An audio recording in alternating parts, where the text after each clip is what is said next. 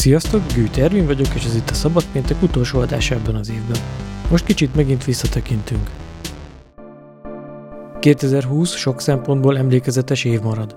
A legtöbben biztosan a koronavírus járványra fognak emlékezni, de tegyük hozzá, hogy azért voltak jó pillanatok is. A Szabad Pécsnél is vegyesen éltük meg ezt az évet, nyilván voltak sikereink és kudarcaink is. Természetes is ez, éppen ezért én inkább 2020-at a lehetőségek és a fejlődés évének gondolom. Talán többet mond.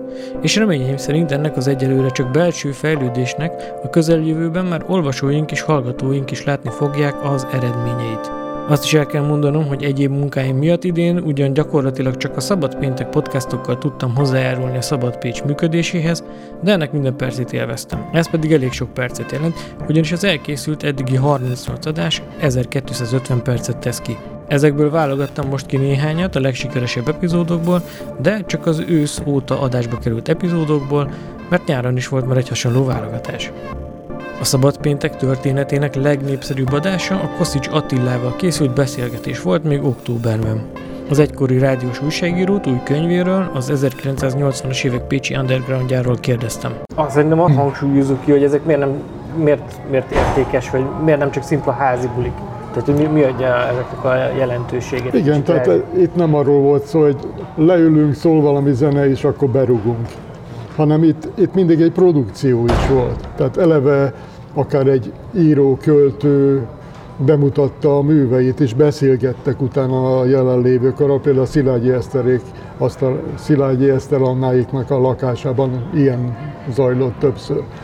Vagy a Kálóci Attilánál ezek a lakáskoncertek, hát azok ugyanúgy részei voltak egy ilyen összejövetelnek. Tehát nem a buli volt a lényeg, hanem hogy ott mindig legyen valami körítés. Például a Papkároly Kásának a házukban ő rendszeresen kifeszített vagy felszegelt a falra egy ilyen hatalmas nagy műszaki rajzlapot, és akkor akinek volt valami kreatív érzéke, az ott rajzolhatott, festhetett rajt, és erről aztán ott beszélgettek.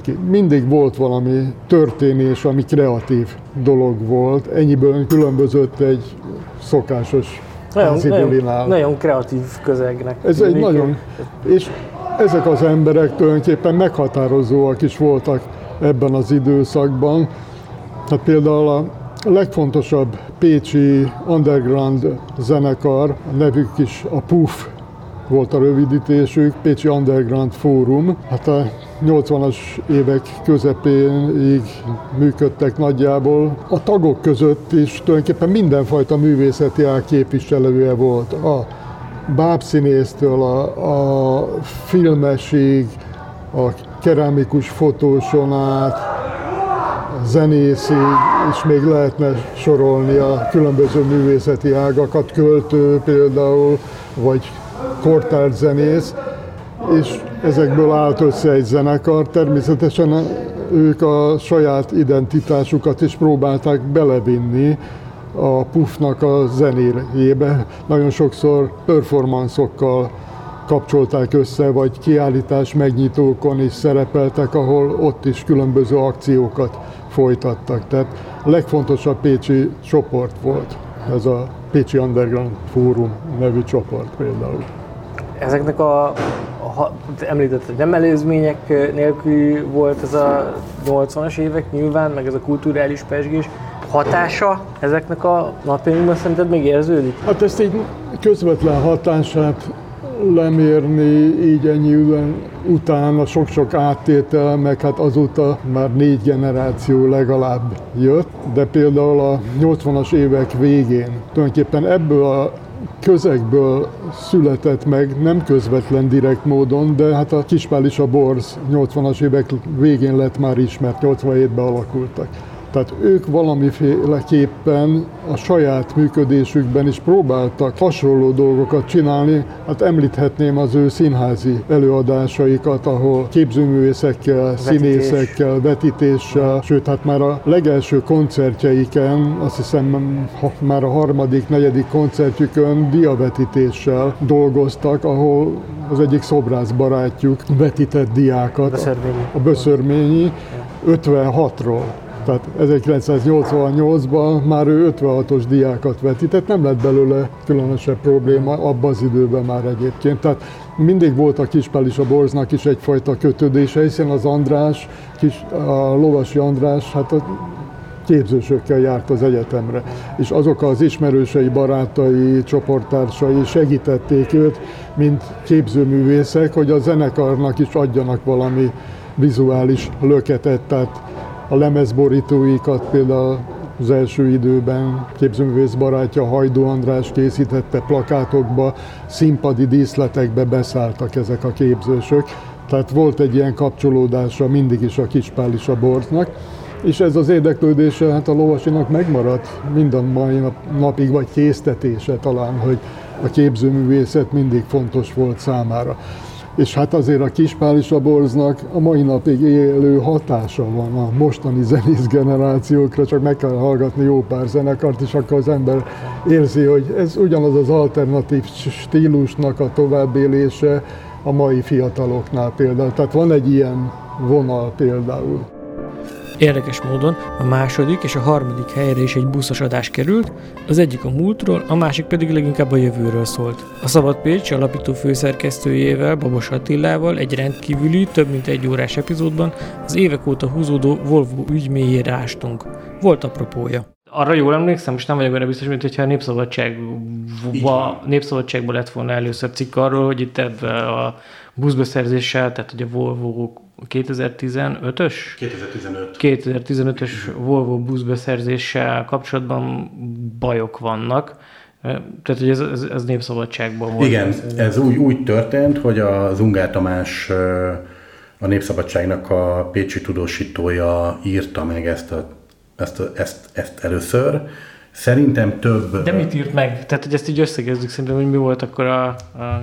Hát az, az eredeti cikk az, az, az, az arról szólt, hogy tulajdonképpen, tulajdonképpen bort, botrány, botrány ez a, ez a buszbeszerzés, mert hogy, mert, hogy, is mert, hogy sokkal olcsóban meg lehetett volna venni. Tehát ez volt az alapinformáció, és, de ez, ez az évek folyamán folyamatosan egészült ki. De gyakorlatilag ez egy ilyen öt Igen. éves, most már lassan öt így éves van, ilyen így van. Azt akarom mondani, hogy nem tudom, hogy az infóknak, mert hogy nagyon nehezen lehetett itt bármihez vagy a tisztánlátás az, az nehéz volt a végig. Nagy, annyira nehéz volt, hogy, hogy, hogy nem tudom, hogy kinél volt még ott ez az információ, ugye én akkor a Dunántúl naplónál dolgoztam, és kifejezetten foglalkoztam közösségi közlekedéssel, sőt a PKZ tükebusszal annak idején ugye ezt a ki, visszabéreljük a buszokat, azt, azt én írtam meg, és ez az info nálunk is ott volt, tehát én dolgoztam. Tehát amikor megjelent a népszabadságokra, én már ilyen egy-két hónapja próbáltam ezt, ezt megtudni, hogy itt mi a, mi a franc történt, mert annyit lehetett tudni, hogy valami nem kóser ebben az ügyben.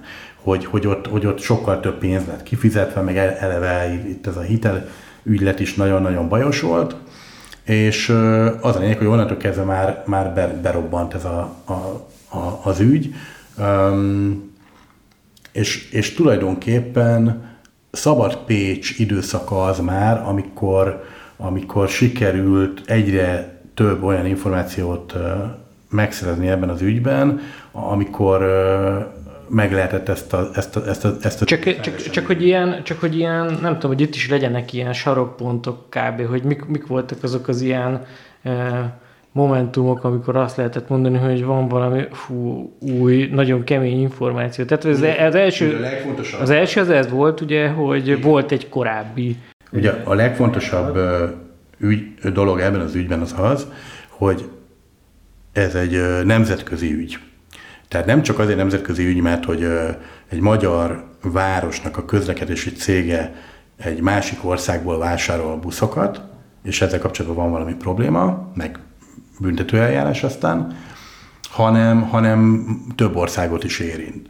A magyar hatóságok, sőt a Pécsi önkormányzat, vagy a Tükebusznak az akkori vezetői semmit nem gyanítottak ebből, vagy ha gyanítottak, nem tettek semmit, mert hogy ez az ügy nem lett volna, nem lenne a Volvo gét, hogyha Hollandiában nem indul egy eljárás, méghozzá pénzmosás és terrorizmus, ugye ez egy közös dolog, de elsősorban a pénzmosásról beszélünk, gyanújával. Ott történt egy nagyon komoly lefoglalás, amikor egy, az ügy egyik szereplője megpróbált bevinni a bankba, meg aztán egy csomó pénzt készpénzben, meg aztán onnan kivinni, meg utalgatni. Ugye erre azonnal felfigyeltek, hogy, hogy egy csomó pénz érkezik oda. Tehát az a lényeg, hogy, hogy a holland hatóságoknál, akkor még ugye nem tudták, hogy pontosan miről van szó a hollandok, de ugye elkezdtek ebben nyomozni, meg föltárni, meg hova utaltak. Ugye a Pécsi önkormányzat buszos cége utal egy közvetítő cégnek, amelyik, meg, amelyiktől végül megvásárolja, papíron tőle vásárolja meg a, a használt volvókat, és ez a cég utal aztán tovább ebből a pénzből, és most már mondhatom, hogy bizonyíthatóan ebből a pénzből vissza, vagy máshova, nem, nem vissza a tükebusznak, nem, nem a Pécsi önkormányzatnak, és nem a Volvo ottani vezetőinek, vagy mentő cégnek, meg a buszos társaságnak, hanem magánszemélyeknek, illetve olyan számlákra, amelyeknek, és akár céges számlák, akár magánszámlák, semmilyen közük nincsen látszólag ehhez az ügyhöz. És aztán ez a pénz kerül vissza egy hollandiai bankba, táskában, és lesz gyanús Hollandiában. Gyakorlatilag ez volt az a pont, ahol elbukott valószínűleg. Tehát, hogyha ez nincsen, akkor nem tudom, hogy mikor és hogyan derült volna az ki. Hát valószínűleg sehogy. Valószínűleg sehogy. A közösségi közlekedés új szintjét jelenti a városban megjelent 10 elektromos busz, ezért is beszélgetem dr. Háber István Ervinnel, a Pécsi Tudományegyetem műszaki és informatikai karának adjunktusával, aki a téma szakértője. Ezt akartam mondani, hogy a kormányzat viszont kifejtette, vagy jelentette a szándéket na de, Na, igen, csak uh, ugye itt, és, és itt jön képbe az, hogy ugye ezek a tanulmányotokon, és nem csak a kiállításokon meg lehet nézni a buszokat, rengeteget tanultunk, minden technikai paramét ismerem, ezeknek most már mondhatjuk, de, de azt nem látszott, hogy, hogy az üzemeltetés hogy működik. Ugye kiállításra ezt nem tudjuk megnézni, és e, ennek érdekében ö, ö, több ö, helyen voltunk, többször ö, Eindhovenben, Kölnben, olyan helyeken, ahol Amsterdamban, Rotterdamban, ahol, ahol már évek óta esetlegesen üzemeltetnek ilyen flottákat, és mindenhol egyébként az volt a tapasztalat, hogy mindenhol azt mondják, hogy, és ez is a logikus, hogyha, hogyha úgy vesszük, hogy a, ezeket a járműveket úgy kéne üzemeltetni, hogy igazából minimális akkumulátorpakkal, mert az a drága, az a tulajdonképpen annak az előállítása is nagy rész, elég nagy részben környezetszennyező, tehát lehetőleg a legkisebb akkumulátorpakkal, de egy olyan városi infrastruktúrát kiépítve, ami hasonlatos mondjuk egy, egy kötött pályás közlekedéshez, mert ugye ezeknek a járműveknek a mondjuk az ilyen hirtelen töltéséhez elég nagy áram kell, tehát igen komoly infrastruktúrát kell kiépíteni, de azért nem annyira komoly, mint egy, mint egy valós kötött pályás közlekedésnél.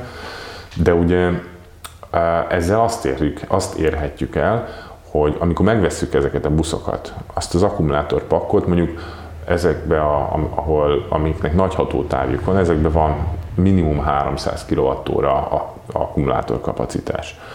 Ezeknek nagyon-nagyon nagy költsége van. Tehát ez, ez egy busznál akár 40-50 millió forintot is jelentett, ami a, a, a fele körülbelül bekerülési költségnek és ha ezek tönkre mennek, akkor, akkor, akkor ezeket meg kell vásárolni megint, vagy legalábbis részét, mert általában modulárisan azért cserélhető. Ugyan a gyártók azt mondják, hogy, hogy 10 év minimum, azért a tapasztalat külföldön is azt mutatta, hogy hát azért, hogyha használva vannak, meg töltve, meg minden, akkor az előfordul már hét, meg hát igen, meg azért kapja a, a az időjárás viszontagságait is, meg egyebeket, hogy azért jellemzően ezek 7-8 év, évnél már, már jelentkeznek hibák, sőt, van amikor még előbb is, de ott, már, ott még nem nagy számba. Ezért, ezért többnyire úgy a, a, azok, akik, akik tényleg hosszú távon gondolkodnak, meg előrelátóan gondolkodnak ebbe, azok úgy tervezik meg a, az infrastruktúrát, hogy, hogy, hogy útközben, mondjuk fordulónál legyen töltési lehetőség. Tehát a busz ne az egész napos ö, energiát, vagy az egész napos akkumulátor kapacitásnak megfelelő energiát vigyen magával, hanem, hanem útközben töltsön, kis akkumulátorcsomaggal, 50-60 kWh-val akár, de, de, és ez ugye tömegben is, meg egyébként a fogyasztásban is ö, nagyon sokat számít, ö, pláne mondjuk egy hegymenetben, de így a, ugye sokkal kisebb akkor a, a költség, a buszbekerülési költség, ugye az majdnem biztos, hogy ez a technológia, ez az elektromos technológia, ez most lehet 100-200 évig fönnmarad. Tehát, hogyha egy jó infrastruktúrát megcsinálunk, az sok több évtizedig ki fogja szolgálni a, a várost, több buszparkot is akár ki tud szolgálni, tehát megérni esetleg ebbe beruházni, és, és ha esetleg tönkre megy a buszokban az akkumulátor, vagy egy része, akkor nem kell, nem, nem kell akkor a költséget, nem, nem akkor a költséget jelent kicserélni ezt az akkumulátort, tehát mondjuk egy a, a 60 kWh, 300 kW, vagy akár az 500 kWh-hoz képest lehet mondjuk ötöd vagy tized költség is. És azért ez nagyon nem mindegy, mivel ezeknek azért nagyon komoly bekerülési költsége van.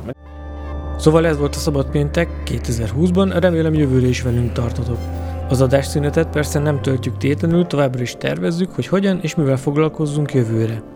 Ezzel és persze az eddigi műsorokkal kapcsolatban elmondhatjátok a véleményeteket egy levélben, amit a szabadpécs kukat szabadpécs.hu címre várunk. Illetve hamarosan elkészül egy kérdőív a Szabadpécs és a Szabad podcast működésével kapcsolatban, ennek kitöltésével is tudtok nekünk segíteni. Ha pedig támogatni szeretnétek bennünket, akkor ezzel kapcsolatban minden információt megtaláltok a szabadpécs.hu per támogatás oldalon.